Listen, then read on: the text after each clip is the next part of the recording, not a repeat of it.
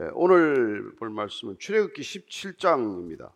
출애굽기 17장 8절로 16절까지 말씀 함께 한 목소리 읽습니다. 시작.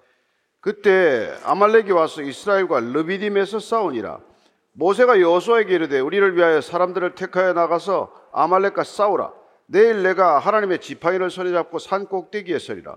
여호수아가 모세의 말대로 행하여 아말렉과 싸우고 모세와 아론과 훌은 산 꼭대기에 올라가서 모세가 손을 들면 이스라엘이 이기고 손을 내리면 아말렉이 이기더니 모세의 팔이 피곤함에 그들이 돌을 가져다가 모세 아래에 놓아 그가 그 위에 앉게 하고 아론과 훌이 한 사람은 이쪽에서 한 사람은 저쪽에서 모세의 손을 붙들어 올렸더니 그 손이 해가 지도록 내려오지 아니한지라 여호수아가 칼날로 아말렉과 그 백성을 쳐서 무찌르니라.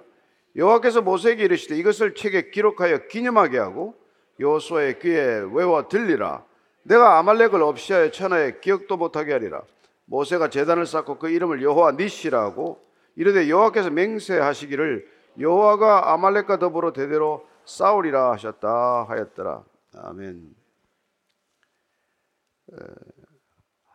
이스라엘이 200만이나 되는 백성이 출애굽한 직후의 느낌이 어땠을까요? 홍해를 건너고 그 감격과 감동이 얼마나 컸을까요? 430년 노예 생활이 끝나고 자유민으로 신분이 바뀐다는 게 얼마나 놀라운 변화입니까? 어쩌면 아, 이제 죽어도 여한이 없다. 그런 느낌이 드는 게 정상이 아니겠습니까? 안 그렇습니다. 그 감격, 감동은 한순간에 사라지고 마라에 이르러서 마시는 물이 쓰다고 해서 예, 그 또 그렇게 불평을 하기 시작하는 것이죠. 쓴 물이 단물이 되는 표적을 보았음에도 불구하고 또 물이 부족하면 목이 마르면 물이 없으면 한순간에 불만이 터져 나오는 거예요. 어떻게 그럴 수 있습니까? 그럴 수 있어요. 그때도 그랬고 지금도 그렇습니다. 큰 은혜가 임하고 나면은 야 이제 정말 뭐 에, 어떤 산 정상에 올라서 그야말로 온 세상이 발아래 보이는 그런 파노라마가 펼쳐지는 그런 감동과 진한 그런 감격이 있지만 또 어려운 일을 하나 만나면 한순간에 그런 것들이 사라지고 마는 것을 경험하죠. 오늘 이 이스라엘 백성들이 어떻게 어려움 가운데서 다시 하나님을 붙드는지, 붙들어야 하는지, 붙들지 않으면 길이 없는지를 보게 하십니다. 8절입니다. 시작. 그때 아말렉이 와서 이스라엘과 르비딤에서 싸우니라. 아말렉 족속이 갑자기 전쟁을 걸어온 것입니다. 노예 출신 백성들이 무슨 전쟁이라는 개념 자체가 없을 때예요. 군사 훈련을 받았습니까? 뭐 전쟁을 위한 조직이나 편제를 만들었겠습니까? 아무 대책이 없는 백성들인데 갑자기 아말렉 적속이 쳐들어온 거예요. 아말렉은 이 에서의 후예들입니다. 그리고 이 사람들은 네게브 쪽그 남쪽 지역, 그러니까 이스라엘 지금 이스라엘 남쪽 지역과 그 다음에 이 저기 저 시내산을 중심으로 할 때는 남동쪽 쪽에 이렇게 거주하던 유목 민족인데 사납고 흉폭한 난폭한 민족 종족이에요. 이들이 갑자기 쳐들어온 거예요. 르비딤에서 싸웠다고 되어 있습니다. 르비딤이라는 말 자체가 싸웠다요. 다투었다요. 왜? 물이 없다고 해서 모세와 다투었습니다. 왜 우리를 여기까지 데리고 왔냐? 왜 이렇게 물을 못 마시게 하냐? 그 정말 모세가 너무 어이없으니까 하나님 내가 이 백성을 어떻게 했으면 좋겠습니까? 저 백성들이 지금 나를 돌로 치려고 합니다. 하나님께서 그 너 지팡이를 가지고 가서 저 반석을 쳐라. 쳐서 물을 내라. 얼마 전에 그 반석을 찍어온 사진을 제가 봤어요. 그게 현장에 갔다 온 분을 우리 교회가 교회를 방문했는데 예. 시내산은 저 사우다 사우디아라비아 쪽에 있어요. 이집트 쪽에 있지 않습니다. 예, 그 현장을 보고 오는 감격이 어떻겠어요? 그 쳐서 바위가 쪼개진 그 이 바위를 사진으로 찍어 왔어요. 어쨌건 거기서 이게 여호와를 의심하고 모세와 다투었다고 해서 모리바라는 이름을 붙은 것입니다. 여기 아저 르비딤이라고 르비딤에서 이제 전쟁이 시작된 거예요. 그래서 구절입니다. 시작. 모세가 여호수아에게 이르되 우리를 위하여 사람들을 택하여 나가서 아말렉과 싸우라. 내일 내가 하나님의 지팡이를 손에 잡고 산 꼭대기에 서리라. 여호수아에게 여호수아가 전면에 등장하는 장면이에요. 여호수아에게 지금 나가서 사람들을 골라서 싸울 만한 사람들을 며칠 골라 가지고 나가서 싸워 보라는 거예요. 전쟁이 지금 그렇게 시작이 된 겁니다. 아무 준비가 안 돼 있는데도 여러분 전쟁이란 아무 준비가 안 돼 있기 때문에 터지는 거 아닙니까? 전쟁이라는 건 철저히 대비할수록 전쟁이 안 나는 것이고 전쟁은 아무 대비가 없으면 예, 예상 밖으로 뜻밖에 터지는 것이고 전쟁의 역설이죠. 아 평화다 평화다 전쟁이 이제 뭐 더 있겠냐? 그럴 때 전쟁은 터지는 거 아닙니까? 그런데 지금 모세는 총사령관격인데 본인이 진두지휘를 해도 지금 전쟁이 이길까 말까 승산이 어려운 전쟁인데 여호수아에게 전쟁을 맡기고 본인은 어디 가겠다는 거예요? 지팡이를 소리 잡고 산 꼭대기에 서리라. 물론 나이가 뭐 한 90 넘어서 지팡이도 짚고 다녀야 되겠지만은 이 지팡이는 어떤 지팡이입니까? 여호와의 지팡이는 어떤 거죠? 하나님께서 그를 바로에게 보낼 때 쥐어준 이 지팡이인데 던지면 뱀이 되고 손으로 붙들면 다시 지팡이가 됐던 그런 지팡이 아닙니까? 홍해를 향하여 팔을 뻗을 때 이 지팡이를 뻗었더니 물이 갈라졌고 아까 이 르비딤에서 반석을 쳤더니 반석에서 물이 났던 그런 지팡이에요. 그러면 모든 일에 마법의 지팡이입니까? 이 지팡이만 있으면 모든 문제가 해결되는 걸까요? 도대체 이 지팡이는 뭡니까? 예. 이 지팡이, 하나님의 지팡이라고 부르는 이 지팡이. 여러분 한번 상상을 해 보십시오. 이 지팡이가 어떤 지팡이길래 하나님께서 그걸 들고 지금 산 꼭대기에 올라가라고 그러는 거예요. 계십니다. 이 지팡이는 플러그예요, 플러그. 이 지팡이과 하나님과 연결시키라는 거예요. 여러분, 기도는 하나님께 연결되는 플러그의 역할을 하는 겁니다.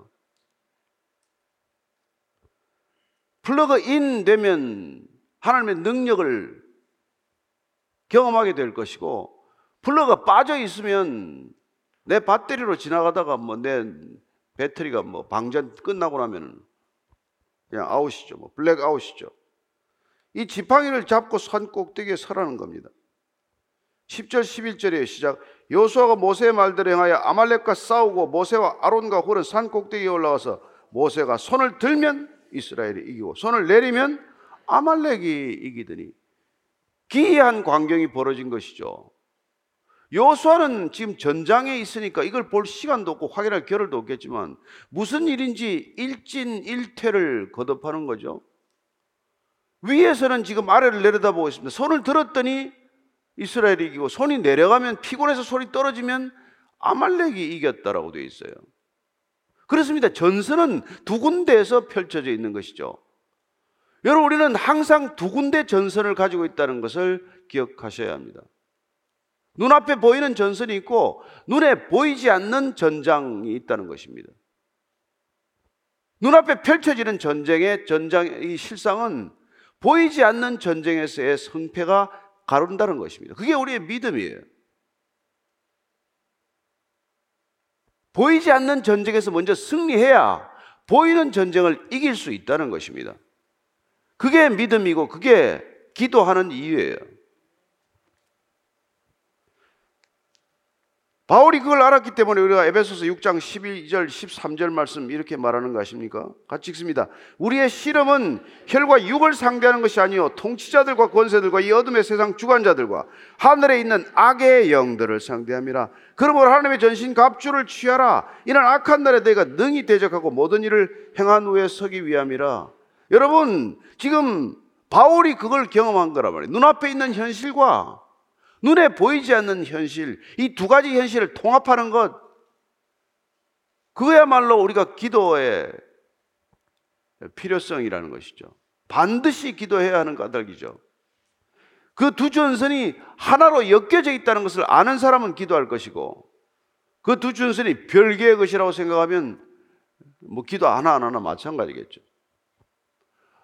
어떤 이게 이것도 과학자들이 뭐 하여튼 한번 기도의 능력을 한번 검증해 보자고 어떤 병원을 대상으로 실험을 했어요. 환자들을 위해서 기, 도하십시오 환자가 좋아지나 한번 보십시다. 그런 여러분 그게 시, 실험이 성공하겠어요?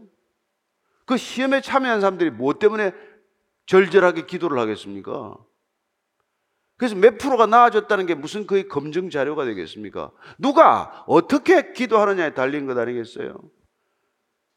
동일한 실험을 아무리 반복한다고 하더라도 동일한 결과를 얻을 수는 없는 것이죠. 그래서 믿음의 싸움을 지금 싸우고 있는 거지만 요수아는 뭐 알 길이 없죠. 밀렸다가 밀어붙였다가 이 계속 지금 전장에서의 싸움이 지금 예, 이렇게 되고 있는 거예요. 그래서 이제 모세가 팔이 내려오면 자꾸 지니까 어떻게 지금 아론과 홀이 아이디어를 냅니까? 12절에 시작. 모세 팔이 피곤하면 그들이 돌을 가져다가 모세 아래 놓아 그가 그 위에 앉게 하고 아론과 홀이 한 사람은 이쪽에서 한 사람은 저쪽에서 모세 손을 붙들어 올렸더니 그 손이 해가 지도록 내려오지 아니한지라. 자꾸 일진일퇴를 거듭하니까 아, 안 되겠다. 그 돌을 하나 갖다가 앉게 하고 당신의 손만 드시오. 아론이 한쪽 팔을 붙들고 홀이 한쪽 팔을 붙들고는 그 손이 내려오지 않도록 했더니 예, 전쟁의 승리로 끝났다는 것입니다. 이 세 사람의 모습이 어떤 모습이에요? 전도서 말씀이 생각나지 않습니까? 4장 12절입니다. 시작. 한 사람이면 패하겠거니와 두 사람이면 맞설 수 있나니 세 겹줄은 쉽게 끊어지지 아니하느니라. 그렇습니다. 이게 합심 기도의 능력 아닙니까? 삼겹줄의 기도. 단 두세 사람이라도 내가 너희와 함께 하겠다고 한 약속이고, 두세 사람이면은 어떤 기도든 응답될 수 있다는 것을 우리에게 말씀해 주지 않으셨습니까? 그래서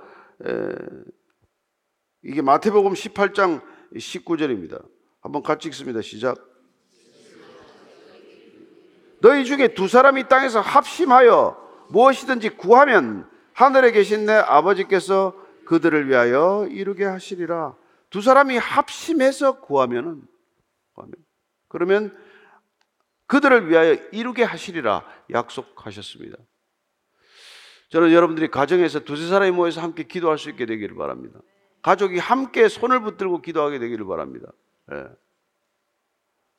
정말 함께 손을 붙들고 기도하는 그 능력을 경험하셔야 가정 예배가 살아나고 교회가 살아나고 이민족이 살아날 줄로 믿습니다. 요수가 칼날로 아말렉과 그 백성들을 쳐서 무찌르니라. 지금 이 기록은 여호수아가 전쟁에서 승리했다고 기록하고 있습니다. 그렇죠. 전장에 나가서 실제로 싸웠던 사람은 여호수아고 전쟁을 승리로 이끈 사람은 물론 여호수아로 드러나지만 그러나 이 전쟁은 어디서 결판이 났습니까? 모세가 손을 들고 하나님께 접속됨으로써 전쟁은 승리로 시작했다는 것을 기억해야 하는 것이죠. 네. 따라서 우리는 이 전쟁이 하나님께 속한 전쟁이었다는 것을 알게 됩니다. 전쟁이 난 시기도 우리가 한번 생각해 볼 필요가 있어요. 하필 그때 이스라엘 백성들이 모세와 다투었을 때, 르비딤에서 다투었을 때, 또한 그들이 여호와가 계신과 과연 안 계신가를 의심했을 때, 하나님께서는 전쟁이 발발하도록 내어버려 두셨다는 것이죠. 기껏 출애굽 시켜가지고 바로의 군대를 홍해 수장하고 왜 이 백성들에게 다시 전쟁을 경험하게 하는 것입니까? 예. 이 일을 통해서 하나님은 무슨 의도를 가지고 계신 걸까요? 우리는 그 의도에도 한번 예, 깊이 묵상할 필요가 있는 것이죠. 왜 하필 모세와 다툴 때, 왜 하필 하나님이 과연 계신가 안 계신가 의심할 때 전쟁이 생겼다는 것이죠. 오늘 우리가 읽은 이 출애굽기는 여호수아가 마치 전쟁을 승리로 이끈 주도적 역할을 한 것으로 되어 있지만 예. 그러나 사실 여호수아가 한 일이 무엇이겠습니까? 여호수아의 이름은 여호와께서 구원하신다. 여호수아, 예수와 예수 같은 이름이죠. 여호와께서 구원하신다는 것을 오늘 이 여호수아는 우리에게 예, 그 전쟁의 승리를 통해서 어, 말씀해 주고 있는 것이죠. 사도 바울이 그런 승리를 경험했기 때문에 그런 고린도전서 15장 10절 이렇게 말합니다. 같이 읽습니다. 시작. 그러나 내가 나 된 것은 하나님의 은혜로 된 것이니 내게 주신 그의 은혜가 헛되지 아니하여 내가 모든 사도보다 더 많이 수고하였으나 내가 한 것이 아니요 오직 나와 함께 하신 하나님의 은혜로다. 예. 사실 우리가 그 이면의 전선, 후방의 전선, 보이지 않는 전선, 그 전선의 승리가 먼저 약보, 이게 담보되었기 때문에 우리가 이렇게 승리가 주어졌다는 것을 알면 자랑할 일은 없는 것이죠. 예. 나의 나 된 것은 오직 하나님의 은혜다. 이걸 고백하게 되는 것입니다. 그래서 기도하는 사람은 기도로 승리한 사람은 교만할 일도 자만할 일도 없는 것이죠. 그래서 우리가 잘 아는 대로 다윗은 하나님께서 모든 승리를 가져다 주셨다는 것을 그는 알지 않습니까? 이스라엘의 전쟁이 근본적으로 이 전쟁을 통해서 시작된 첫 번째 전쟁이에요. 이스라엘이 경험한 이 전쟁은 앞으로 가나안 땅을 들어가면 계속해서 전쟁을 치러야 하고 그 전쟁들은 어떤 전쟁이어야 하는지를 지금 학습하고 있는 것이랑 마찬가지죠. 이 첫 번째 전쟁이 어떤 형태로 승리를 거두어야 하는지 그들은 나중에 여리고 성을 점령해야 하고 또 아이성 전투를 치러야 하고 수많은 전쟁을 치르겠지만 예. 그러나 하나님이 함께 하시지 않으면 그 전쟁은 승리할 수 없다는 것을 뼈저리게 경험해야 하는 사건이 되는 것이죠. 그래서 기도하는 다윗과 기도하지 않은 사울은 어떤 결과 차이를 낳았습니까? 예.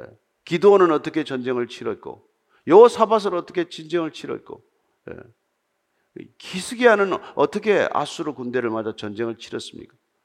성경을 우리가 읽어가면서 작년에도 뭐 구약 전체를 읽으셨겠지만은 예, 그 모든 전쟁 가운데 배후에 어떤 보이지 않는 손길로 인해서 이스라엘은 승리, 승리와 패배를 경험했던 것일까요? 29장 예, 역대상 29장 11절입니다. 시작. 여호와여 위대하심과 권능과 영광과 승리와 위엄이 다 주께 속하였사오니 천지에 있는 것이 다 주의 것이로소이다. 여호와여 주권도 주께 속하였사오니 주는 높으사 만물의 머리이십니다. 다윗의 감사 기도를 통해서 주권이 누구에게 있는지를 다시 한번 공포하고 있는 것이죠. 인간 주권, 국가 주권이 아니라 여호와께 주권이 있습니다. 하나님의 통치, 하나님의 다스림을 인정하는 행위가 곧 기도라는 것을 알게 되고 그 기도를 통해서는 하나님의 백성임을 스스로 그 정체성을 드러내는 것이고 그때 하나님께서는 하나님의 백성을 통해서 어떤 일이 이루어지는지를 보게 하시는 것이죠. 그렇습니다. 하나님께서는 우리에게 두 가지 길을 우리에게 주셨습니다. 지금 오늘 기도와 전쟁이라고 하는 두 가지가 어떻게 연결되는지를 보게 하심으로써 우리가 또한 날마다 일상 가운데 기도와 일이라고 하는 것이 어떻게 연결되는지를 깨닫게 하시는 것이죠.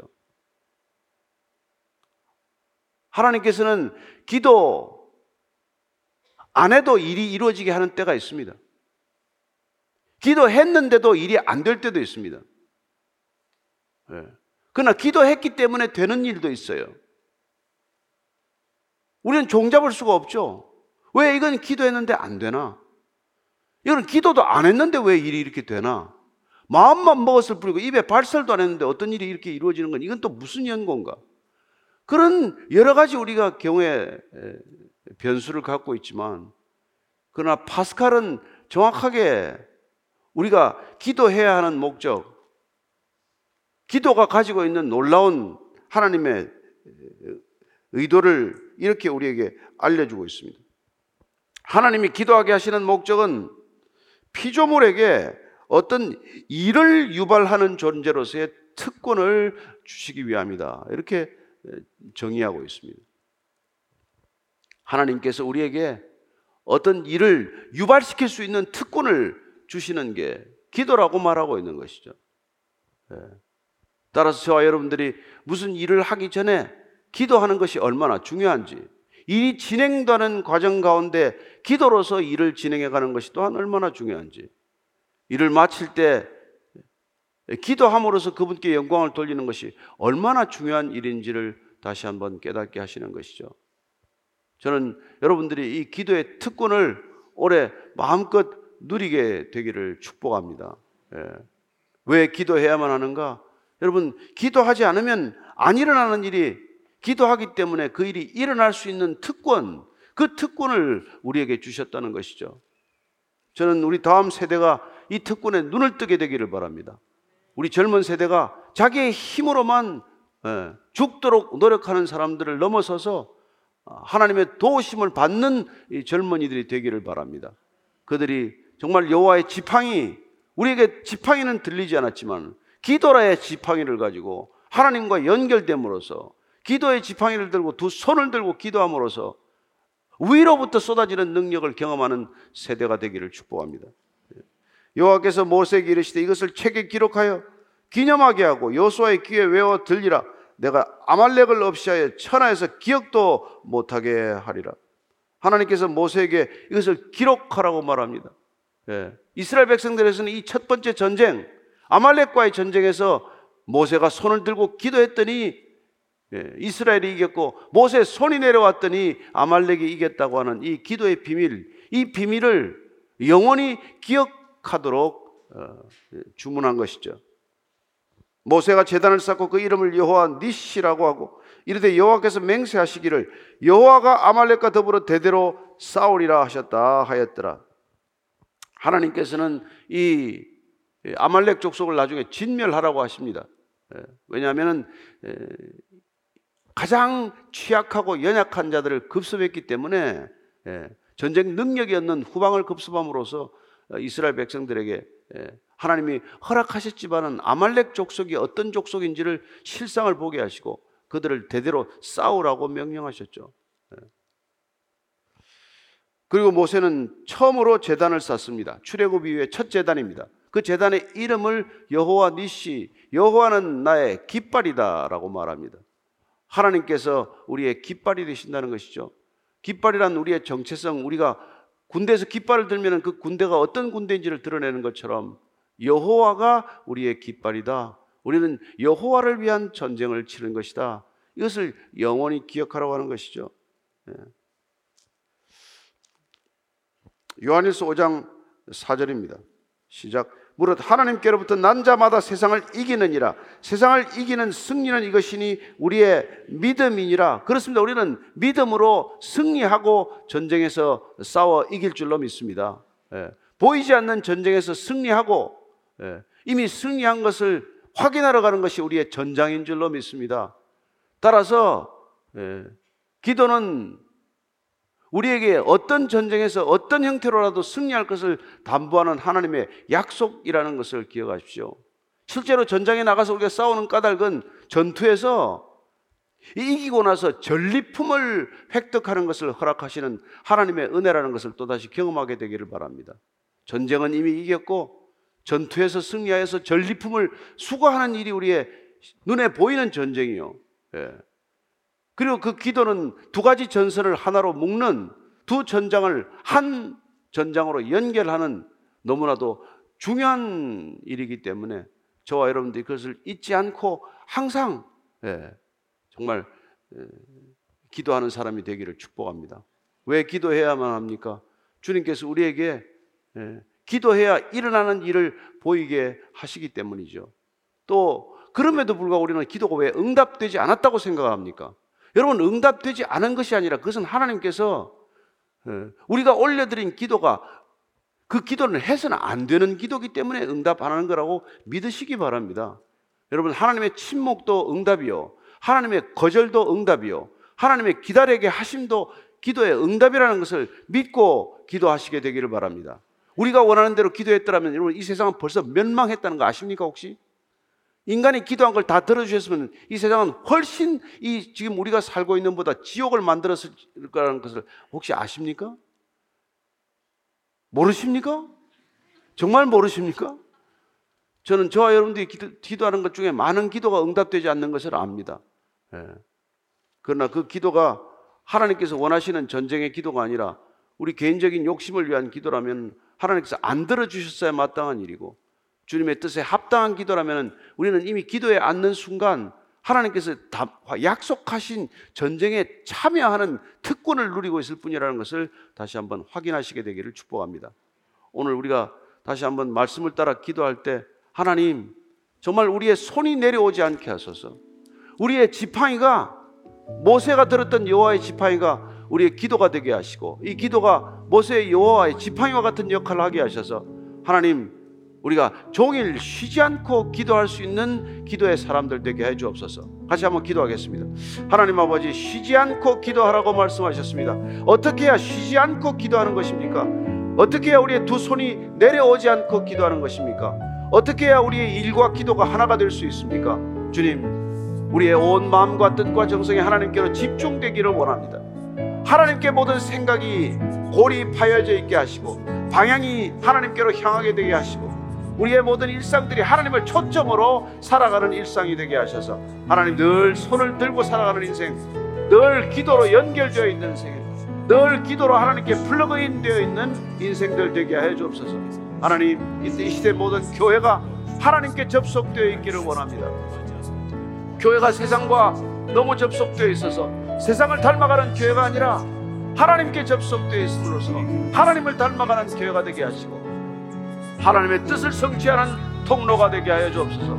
아침마다 주의 인자와 성실을 믿고 나와서 기도하는 모든 기도의 사람들 하나님 제 뜻을 구하는 기도가 아니라 제 뜻을 꺾는 기도가 되게 하시고 하나님의 뜻을 갈망하는 기도가 되게 하시고 목마른 사슴이 시냇물을 찾아 헤매듯이 하나님을 추구하는 기도가 되게 하여 주옵소서 하나님과의 친밀감을 더하는 기도가 되게 하시고 하나님을 더 알아가는 기도가 되게 하시고 하나님을 더 사랑하는 기도가 되게 하여 주시옵소서 하나님 그 기도를 통해서 우리가 다시 한번 주께로 나아갈 줄로 믿습니다.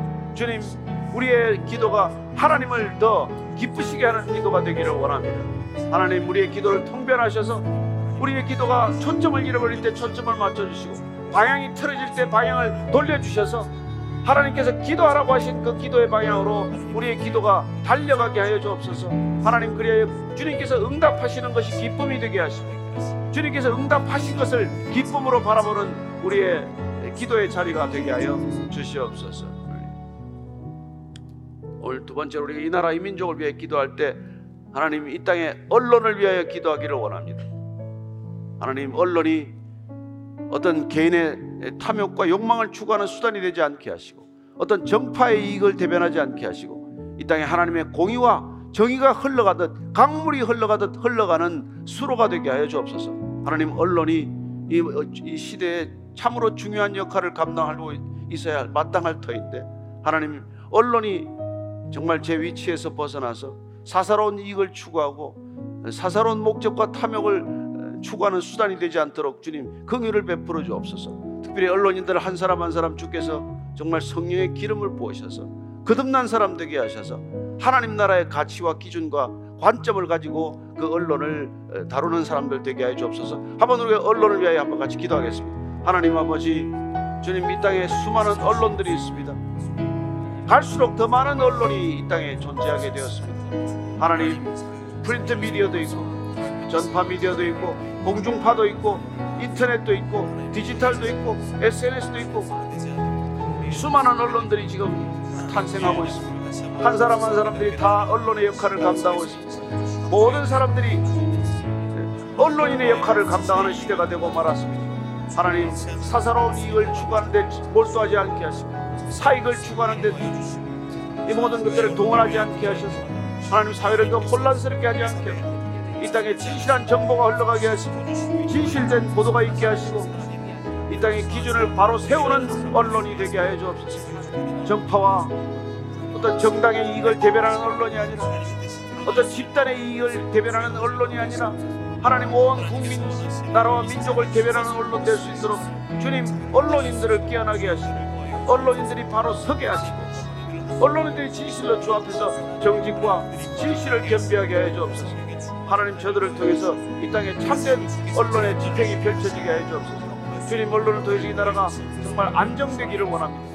더욱더 혼란스럽게 몰아가는 언론이 아니라 사람들을 죽음에 이르게 하고 사람들을 낙심하게 하고 무책임한 보도로 인해서 진실과는 거리감은 거짓된 것들을 통해서 하나님 수많은 사람들이 피해를 당하는 그런 언론이 아니라 하나님 억울함이 없고 거짓된 것들이 가려지고 분별되고 하나님 옳은 것들 바른 것들의 기준이 세워지는 그런 언론의 중추적 역할과 사명을 언론인들이 잘 감당하게 해 주옵소서 이 땅에 언론인들이 주어진 권한이 어떤 권한인지를 알게 하시고 어떤 역할을 감당해야 시대적 소명을 다하는 것인지 깨닫게 하셔서 하나님 저들이 주 앞에서 정직하고 정말 주님께서 착하고 충성된 종으로 받아줄 수 있는 그런 언론인들 되게 해 주옵소서.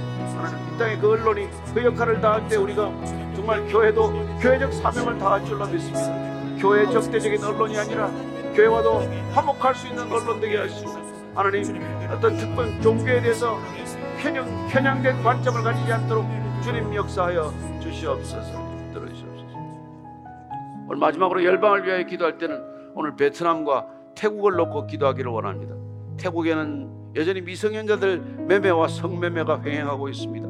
하나님 그 땅에 종교의 이름으로 다시 한번 교회들이 어려움을 겪고도 있습니다. 선교사님들을 지켜주시고 그 땅에 하여튼 예, 도덕적 윤리적 무너진 기준들이 하나님의 공의로 회복될 수 있게 해 주옵소서. 베트남이 국가 민족주의에 함몰되고 있습니다. 민족적 자부심은 크지만 하나님 나라에 대한 정의를 새롭게 하시고 공산 정권에 핍박받는 교회들을 지켜주시고 하나님 선교사들을 보호해 주셔서 베트남이 정말 그냥 국가로 흥황하는 국가로서만이 아니라 하나님 나라의 기준을 세워가는 나라와 민족 되게 해 주옵소서. 한번 이 두 나라를 가슴에 품고 아주 기도하겠습니다. 하나님 아버지 지금 태국을 위하여 기도합니다.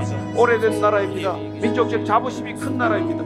그러나 그 땅에 얼마나 많은 예, 매출이 횡행하고 소아성애가 횡행하고 인신매매가 횡행하고 하나님 많은 국민들이 어려움을 겪고 있습니다. 그 땅의 어려움을 주님 내어버려 두지 마시고 지나치지 마시고 하나님 정말 긍휼한 마음을 품게 하셔서 그 땅에 다시 한번 주의 보기가 그렇게 하여 주시옵소서. 베트남 땅에 하나님 정말 민족주의가 운영하고 새로운 성장, 경제 성장의 동력이 날로 커지고 있기 때문에 국가 민족주의, 내셔널리즘이 잠든 흥황하지 않도록 주님, 주님께서 긍휼을 베풀어 주시고 하나님 그 땅을 불쌍히 여겨주시고 그 땅에 하나님 나라에 대한 고의를 알게 하시고 공산 정권에 다시 한번 주님, 주님께서 강권적으로 역사하셔서 정말 하나님의 나라는 그 땅에도 선포되게 하시고 많은 선교사님들이 있습니다. 그 선교사님들 지켜주시고 많은 교회가 있습니다. 그 교회를 지켜주시고 하나님께서 함께 하셔서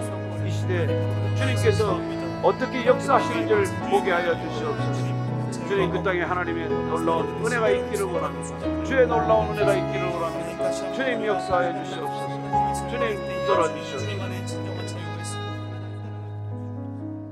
하나님 우리가 올려드린 기도에 신실히 응답하여 주옵소서. 이제는 십자가에서 공의를 선포하신 사랑을 선포하신 우리 구주 예수 그리스도의 은혜와 그 공의와 사랑의 길에서 우리를 맞아주시는 아버지의 사랑과 날마다 세상의 정의를 정의의 길에서 벗어나지 않고 우리를 참된 공의의 길로 인도하시는 성령님의 인도하심이 오늘도 말씀 따라 기도에 손을 들기를 원하고 이 손이 내려오지 않기를 결단하는 그리하여 쉬지 않고 기도하기를 결심하는 이 자리에 고개 숙인 진정한 기도의 사람들 위해 지금부터 영원까지 함께 하시기를 간절히 축원하옵나이다.